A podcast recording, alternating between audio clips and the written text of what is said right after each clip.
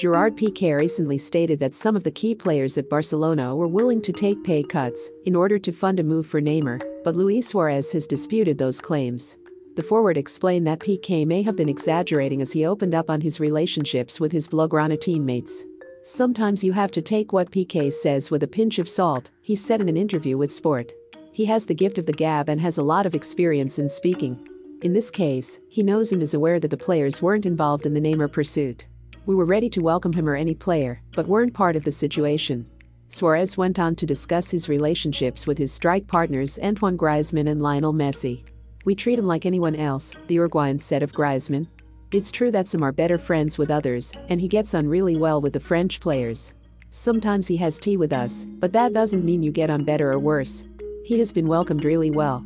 Messi, Pique and I even welcomed him the year before by saying he was a great player and one of the best in the world. Messi gets on very well with everyone and is involved in the group, as we'd expect. The Neymar story has become the nuclear cockroach. Keeps on surviving.